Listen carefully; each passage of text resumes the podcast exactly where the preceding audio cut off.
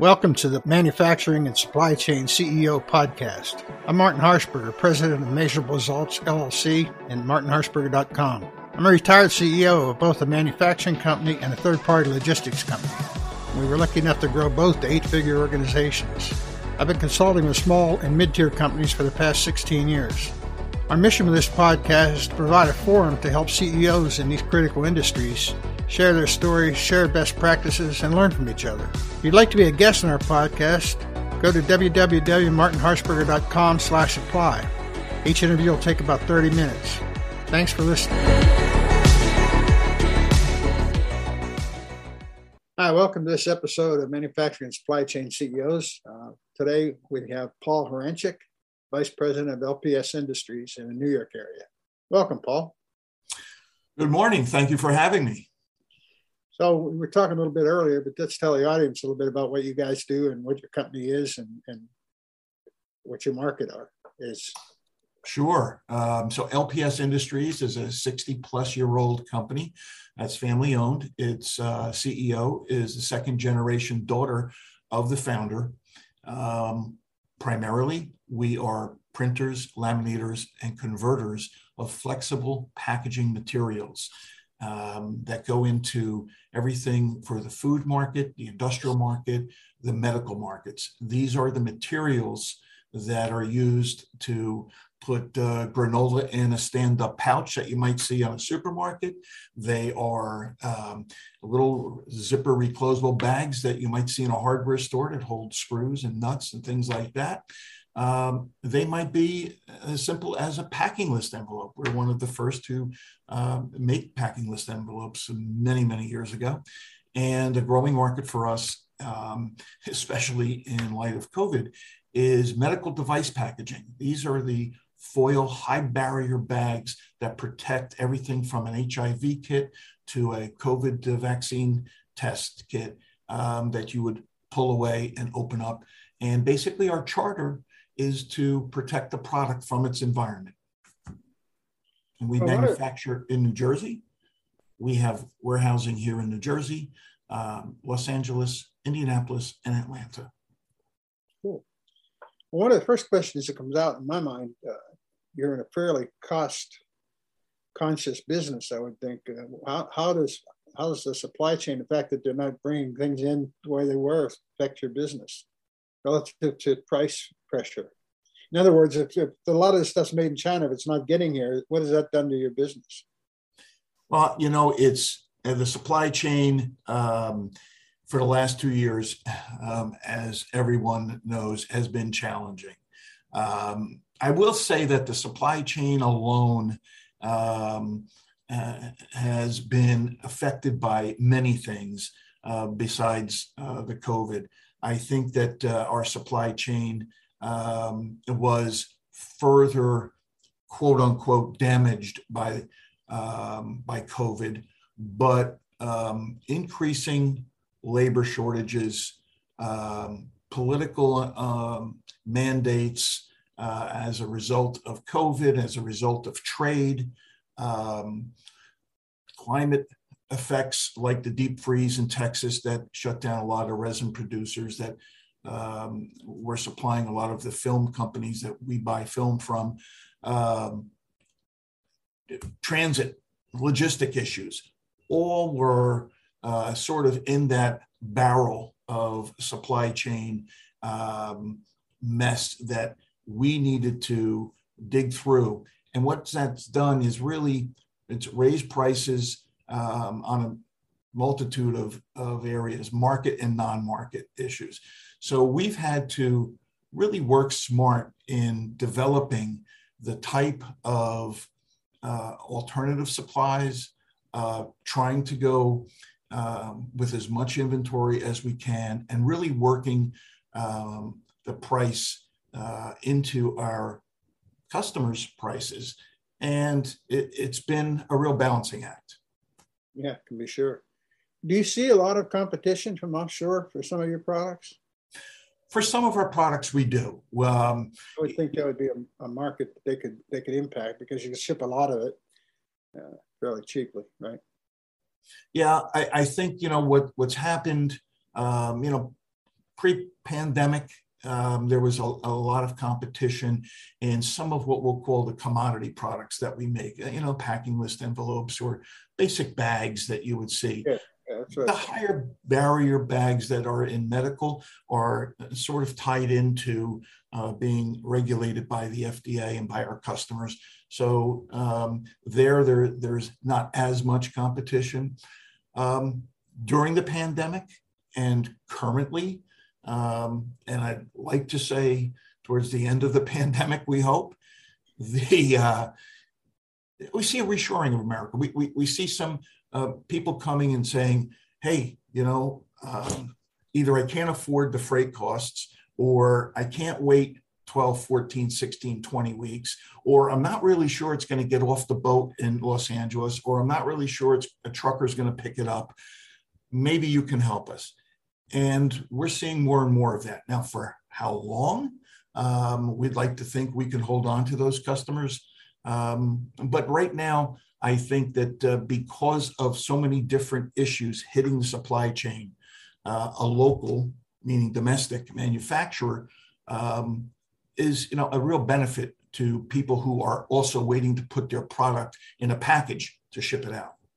Well, I, am glad to hear that because one of the reasons I'm doing this podcast is try to encourage more reshoring and, and try to try to help U.S. manufacturing get a get a foothold again. Uh, you all share the same kind of issues with supply chain and raw materials coming in, labor, all that. Uh, but I still think this might have scared folks enough to realize we can't make everything 7,000 miles away and expect it to be foolproof, right? right even if you're saving a couple couple cents, it's it's we've we've learned a lesson here. Yeah, I think also you know freight has become uh, so ridiculously yeah. expensive to where um, you know we used to have to uh, look at offshore for a number of different products. We've done a lot of work, a lot of initiative to try to buy domestically wherever we can. Unfortunately, some of our raw materials are no longer made here. Uh, which has forced us overseas. But you look at containerization and you look at the time and logistics. Um, you know, a container of raw materials that we would buy three, four years ago was maybe $3,000, $4,000 in freight per container. Well, now we're looking at 15,000 or more per container. Well, you know, you start adding that on to you know a 40,000 pound container and now you're talking a good amount of change that again has to be passed through. Um, so freight has also become an issue on top of the uncertainty when am i going to get it? I mean there are some things uh, that we're we put orders out through the end of the year and our supplier can't even tell us that they'll have raw materials to satisfy those orders at the end of the year. Oh. So you know, the knot in the stomach keeps growing. well, like I said, maybe that maybe that woke some folks up. I mean, there were you know the only advantage was cheaper labor, and even that's kind of disappearing now in some countries. Right. You know, the the freight thing is really shocking. I, have had a couple uh, guests on here that were in the in the drayage business, and they were talking about the the shortage of containers, the shortage of carriages to take the containers off, and the cost of a, car, container coming over goes thirty thousand dollars in some cases. Just yeah. great, which is you know you add that to a, a few hundred pound, a few thousand pounds of product. That, that's a that's a big hit.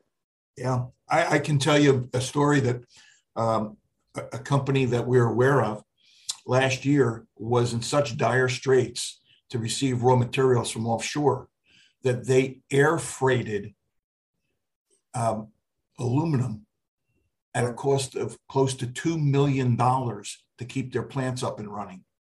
I mean, wow. air freighting aluminum is not the way to have intermodal transportation. No, but that's what they had to do to keep going.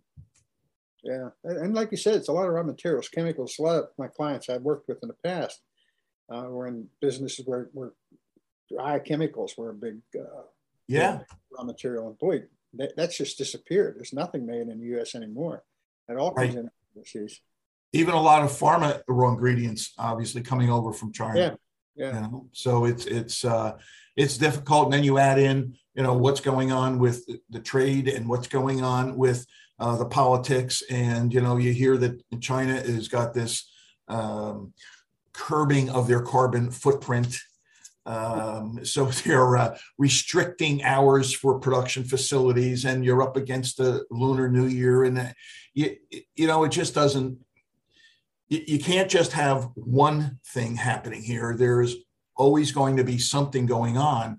Um, so what's what's really to me the biggest challenge is trying to get people yeah. Um, if you're not out sick uh, and, with due to covid or, or some other issue uh, we can't get people to you know to recruit them and, and train them um, you know it, it prevents companies like us to grow what are you doing about your people issue? What are you doing differently? You know, from the pandemic side of it, and from our um, trying to um, retain and train. Um, and let me start with the salespeople. The salespeople uh, basically had to sit home, uh, travel restrictions during a pandemic, and they had to learn to sell via Zoom. Um, you know, in persons just weren't done and you know we we increased our communication virtually with our salespeople, doing sales meetings virtually rather than in person. Um, it, as far as the production personnel, um, we flexed hours.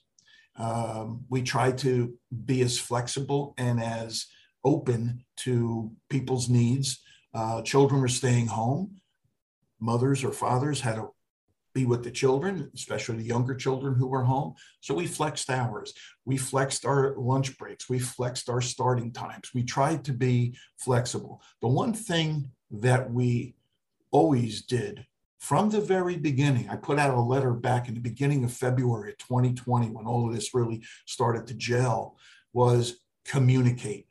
Communicate with your suppliers, or purchasing group, get on the phone, talk to them we were deemed an essential manufacturer because we provided packaging to the medical community and, and the markets uh, surrounding uh, medical devices, uh, pharma, you name it, and communicate with them. Tell them we, we really need to stay in touch.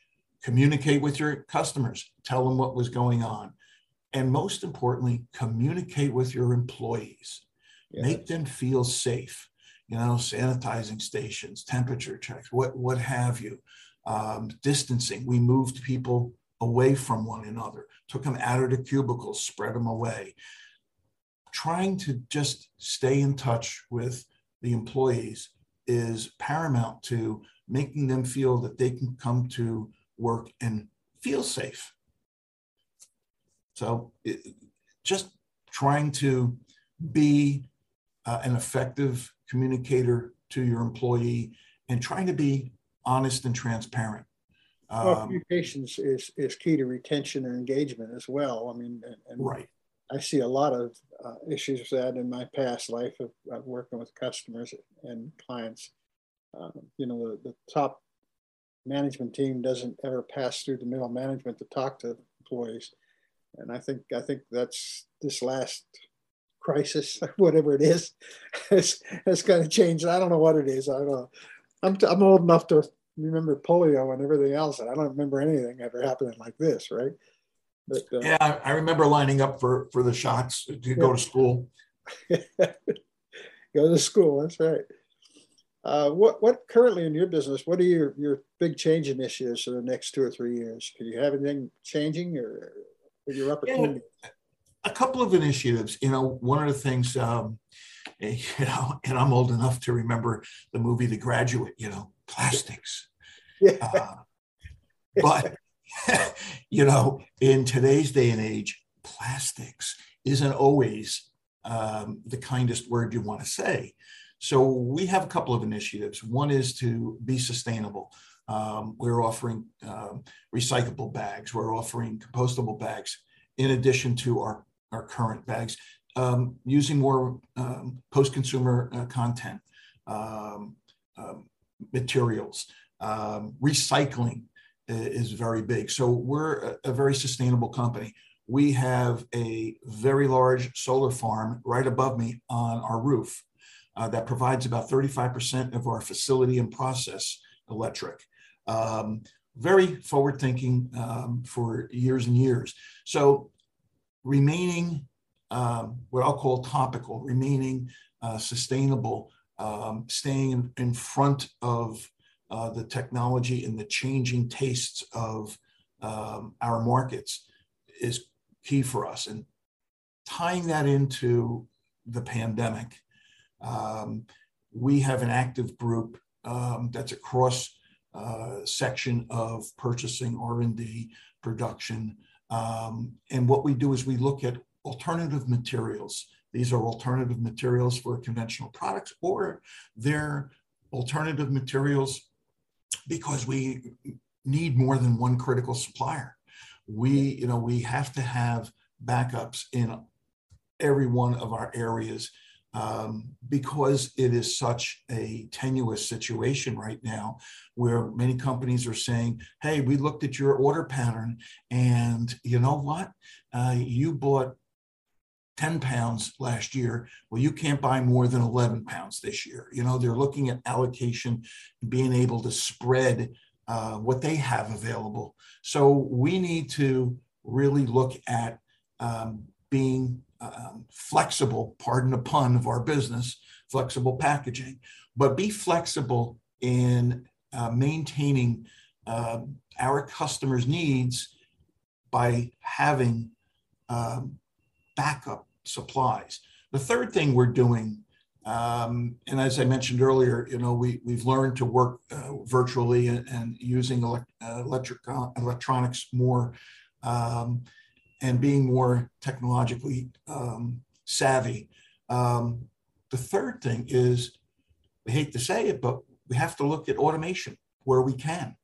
Um, if you can't get people to come in to work, well, you know, we, we have to look at where we need um, help. We have a couple of big new production lines that we are bringing in this year. And uh, is there any way that robotics may help in some sections that will assist our operators. Maybe it's in picking up a box and putting it on a pallet or what have you. So those are really the three areas that we're trying to um, push um, through our company over the next couple of years, being sustainable, being technologically more savvy, and looking at um, automation where it helps us it's understandable. Look at automation. I, I had a couple clients on in robotics that their, their business is starting to pick up because everybody's looking for the same thing. The downside of that is you got to have people to fix that stuff. yeah. so, and we've had a lot of conversations on that. What would you say your company's biggest differentiator is? I'm sorry, I did not hear that question. Your your company's biggest differentiator. What's your differentiator in your market? Um, I, the fact that we um, are in control of each of our processes. We don't outsource. We have in house IT, we have in house uh, graphic uh, design services, we in house print, we in house laminate, we in house uh, slit and convert into bags, pouches, um, roll stock, and we supply uh, throughout the country uh, in regional warehousing. So we're really in control of our uh, production um, from design through shipment. Where do you see your industry going in the next two, two or five years? You see growth in it? I do. I think that uh, more and more people are going to be looking at um, coming away from what I'll call rigid packaging, going into uh, more semi-rigid or flexible packaging. It um, has great appeal. Your graphics are much more uh, definable. They're they're much more um, uh, eye appealing. Um, they, they, pack better in bulk packages. Um, they extend your shelf life. I think that we're going to see more and more, and we're seeing it, you know, every month. If you um, if you go to a supermarket that actually has their shelves filled, um, you will see uh, more and more flexible packaging products in what used to be conventional rigid. So it's a growth area for us. That's good. I know I, I had a, started a logistics company years ago, which is how I got to Memphis area, uh, FedEx. But I had a subsidiary in Frankfurt, Germany, 100,000 square feet. And when you talk about packaging, one of my biggest problems was getting rid of packaging. You just can't throw it away in Germany like you could in the states. I mean, it was a, it was a, it was a real issue. It was a, it was a cost to me, and you can't yeah. Yeah, I mean, as we know, Europe is ahead of us with you know green initiatives, and that's why we've come out with recyclable um, packaging. It's not curbside; it is a community uh, recyclable package. Um, you know, we're behind on on recycling here uh, compared to Europe, but um, we're also um, have a very active R and D program for compostable. Um, and, and, there's all types of compostable. And what we're looking at is the one that is, uh, you know, a backyard uh, compost pile compostable yeah. Product. Um, it, what you know, the the limit there is what you want to put in it. I had one customer say, "I'd a compostable package. I want to put fish bait in it." Um, not going to last too long, but you know, if you want to put uh, you know screws and nuts and, and you know uh, non-perishable items in it, it, it's a great package.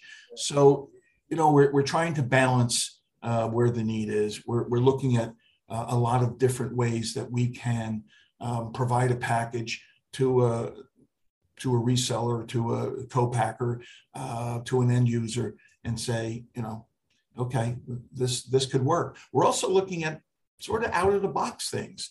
Um, you know, we make um, we make insulative type products um, because we stick together aluminum and films. Um, we coat papers.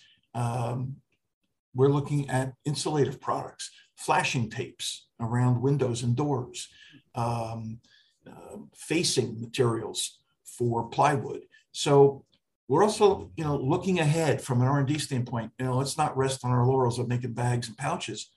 Then what else can we make with these materials? Yeah, sure. What else uh, do you want to talk about your company? I haven't asked you. Anything you want to add? Um, about our company, um, like I said, we are um, very, very uh, innovative in the field. Um, uh, Madeline Robinson, our CEO, is the daughter of the founder. Um, she's very hands on. We have a team here in our corporate offices that have very, very long tenure. So we have a lot of experience. I've been in the uh, lamination converting business my almost my entire career. I owned a laminating and converting company with partners. Um, uh, it was a company that I started with and um, over a 15 year period went from lab supervisor uh, to VP of technical services, wound up buying the company. Um, when I sold it, I had a consult come out of it because I had a non compete. And here I am back in uh, the laminating converting business, different uh, markets. My markets were automotive, and electrical, and uh, aerospace. These are medical packaging and industrial packages but it's funny because um, old timers like uh, like me and, and, a number of these super uh, suppliers have said, "You're here now, you know, you're, you're still here." Um, so I, I, I know a, a, lot about the business as my two other VPs who also help operate the business. Um, they both have 40 plus years of experience as well with the company. So we have deep uh, roots in laminating and converting, and um, you know we um, we are increasing our social media presence, and um, we just you know want to get our name out there as somebody you can come to, uh, who in fact can help or direct you to where you can be helped. Got it. Well, Paul, thank you for your time. I enjoyed the conversation.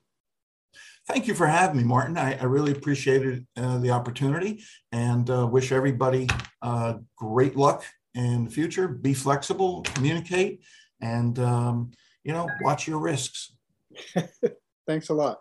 Take care.